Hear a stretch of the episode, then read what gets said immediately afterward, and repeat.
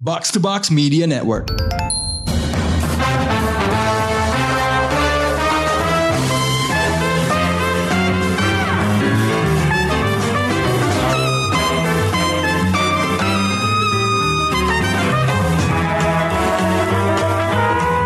Halo, halo, halo, halo, halo.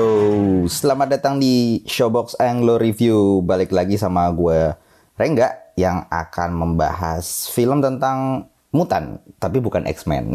Nah, ini kita akan membahas Heroes in a Half Shell, yaitu kura-kura ninja, aka Teenage Mutant Ninja Turtles Mutant Mayhem. Nah, buat orang-orang yang tumbuh di tahun 90-an tentu udah nggak asing banget sama geng kura-kura mutan ini. Zaman dulu tuh ketika TV masih pakai antena dan bentuknya tabung gede banget, film animasi ini diputar di TV nasional. Nah sekarang juga tuh masih diputar sebenarnya di Nickelodeon nih, kalau nggak salah ya. Gitu. Nah otomatis gue nunggu-nunggu nih film ini karena selain faktor nostalgia juga karena dari menonton trailernya nih film ini gaya animasinya beda dengan film-film animasi yang lain lah gitu kayak mengikuti jejaknya Into the Spider-Verse gitu. Hmm, gayanya agak nyeleneh gitu deh. Nah film ini tuh disutradari sama Jeff Rowe yang udah lumayan sukses menyutradarai film animasi Netflix yaitu The Mitchell versus the World. Ya dia juga dibantu sama Kyle Spears yang juga ngikut, uh, ikut ngerjain The Mitchell versus the World itu sebagai co-director. Nah yang menarik dari film ini tuh diproduseri dan ditulis oleh salah duanya sama Seth Rogen dan Evan Goldberg. Buat yang tahu track record mereka nih, mereka tuh sukanya film bikin film-film komedi R-rated gitu kayak semacam Superbad, terus di interview the, dan This is the end dan mereka juga pernah bikin film film animasi tapi film animasi mesum yaitu uh, Sausage Party kalau ada yang inget tentang ceritanya karakter utamanya sosis gitu.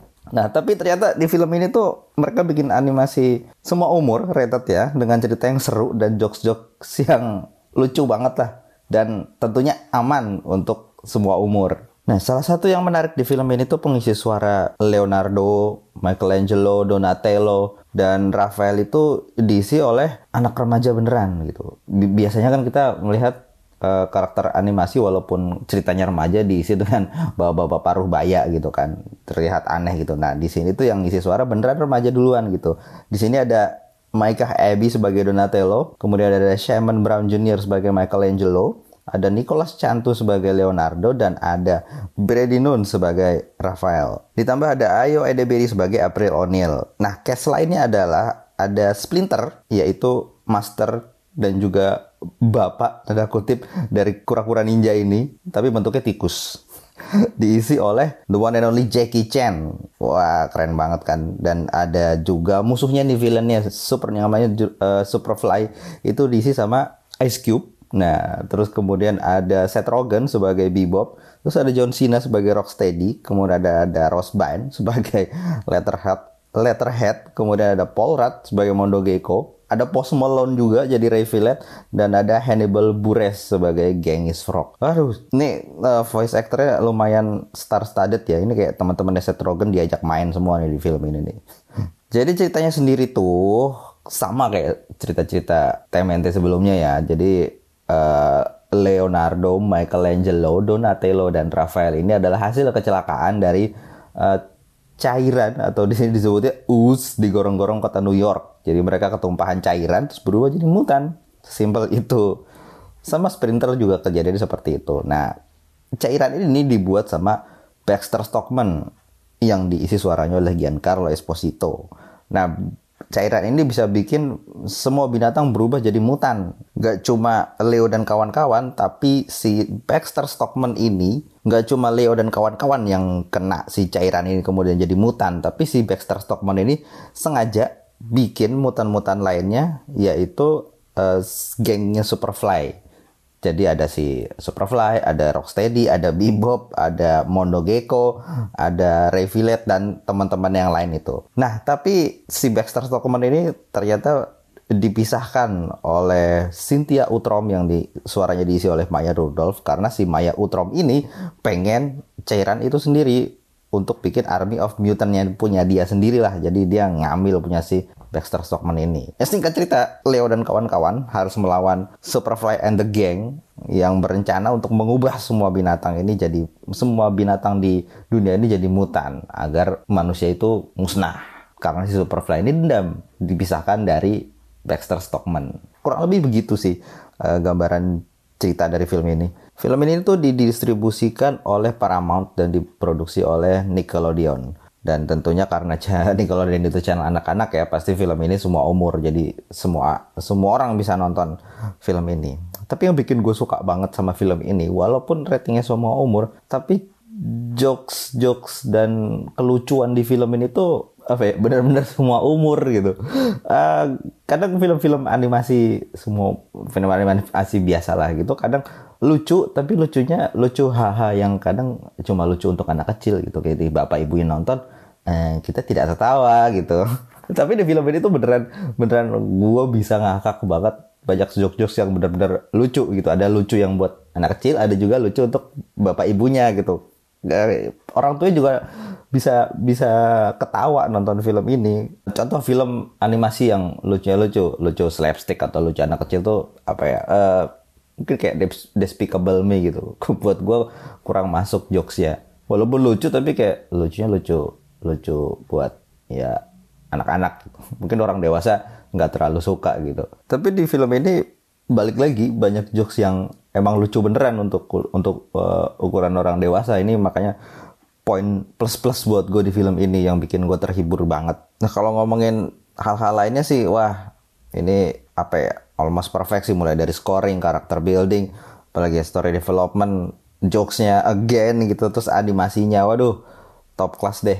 Kalau ngomongin soal animasinya, ini tuh mengikuti jejak uh, Spider-Verse. Jalannya udah dibuka sama Spider-Verse nih. Jadi kayaknya banyak studio sekarang ya akhirnya bisa membuka mata kayak wah ada ya gaya animasi selain uh, Disney dan Pixar gitu.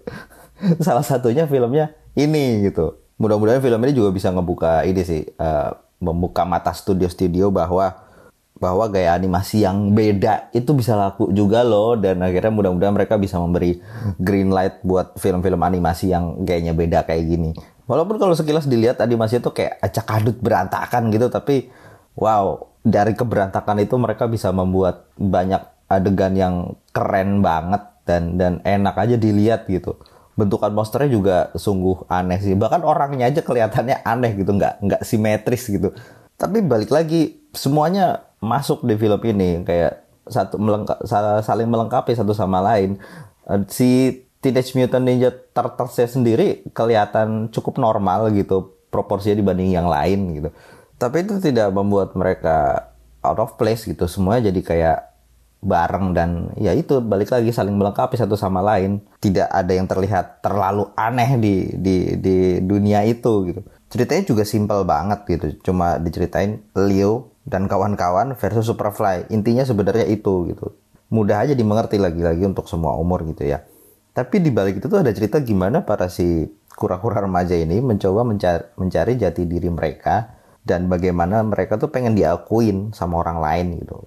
Ini problem remaja banget sebenarnya dan ini bisa banget ditangkap sama si Seth Rogen dan kawan-kawan di film ini gitu. Di balik pertarungan mereka menyelamatkan dunia melawan monster lalat dengan steroid bersuara Ice Cube, mereka tuh cuma pengen menikmati masa muda gitu.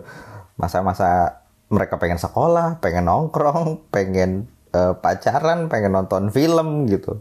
Simple banget sih dan cerita ini dibalut dengan aksi dan gaya penceritaan yang keren banget dan bikin film ini spesial sih buat gua. Penulisnya jago, salut. Fight scene dan action scene di film ini juga seru banget gitu. Apalagi ya, salah satu yang paling memorable buat gue tuh ketika Splinter berhadapan dengan tentara-tentara suruhannya si Maya Rudolph ya untuk nyelamatin Leo dan kawan-kawan gitu. Bener-bener sih si di film ini tuh si Splinternya mengadopsi fighting style Jackie Chan gitu yang yang kalau Jackie itu berantem kayak semua barang tuh dipakai buat berantem dan itu jadi sedikit komedi buat gue ya. ya emang lucu sih sebenarnya nggak cuma buat gue doang gitu dan mereka tuh bisa mentransfer itu ke Splinter gitu kayak bener-bener mirip banget nih langsung kalau orang nonton pasti lihat kayak ah nih berantemnya Jackie Chan banget nih.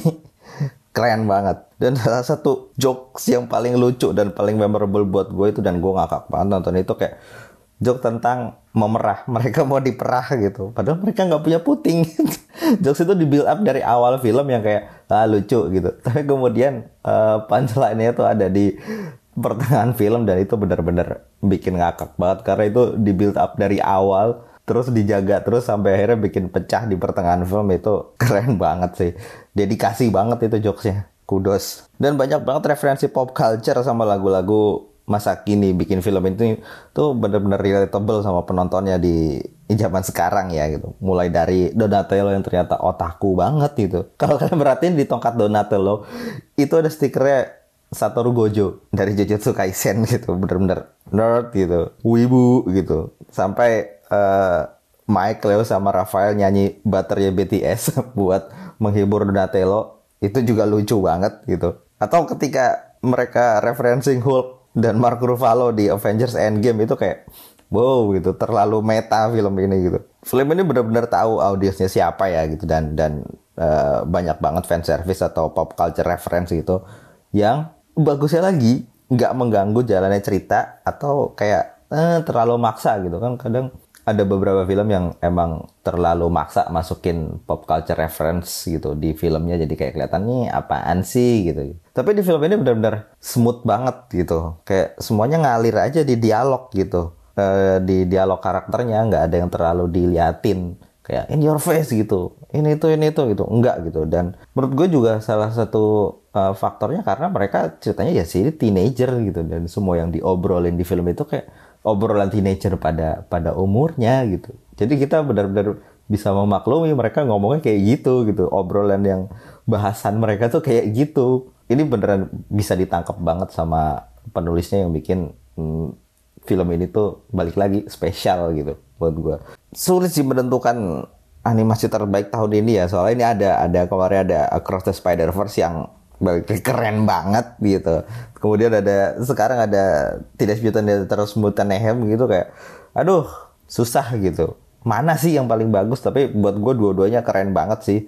Dan uh, penggemar film animasi yang suka film animasi pasti senang banget sih nonton film ini. Bersorak-sorai bahkan di bioskop. Gue pun seperti itu gitu. Jadi kalau harus uh, ngasih bintang, gue bakal kasih 5 bintang untuk film ini. Karena gue bener-bener terhibur, fun banget film ini semuanya uh, bagus porsinya pas nggak ada yang kurang nggak lebih gitu just apa ya ya lima bintang gitu. Poin plus plusnya lagi adalah jokesnya lucu banget gue benar-benar ketawa di film ini. Kemudian kayaknya nih film ini buat multiple viewing tuh bisa gitu. Gue bakal gue bakal nonton lagi sih kalau udah keluar di OTT dan kemungkinan bakal berulang-ulang kali gitu ya nontonnya. Karena beneran bagus banget nih film gitu pesan gue adalah tonton film ini karena lo pasti bakal terhibur dan udah sedikit yang muter karena lagi banyak banget film turun ya. Ada film lokal juga lagi banyak, kemudian ada Blue Beetle juga kayak baru mau main gitu. Jadi, hmm, disempet-sempetin deh nonton film ini karena lo nggak bakal nyesel. Gue Rengga untuk Showbox Podcast. Sampai berjumpa lagi di episode selanjutnya. Kawabangga!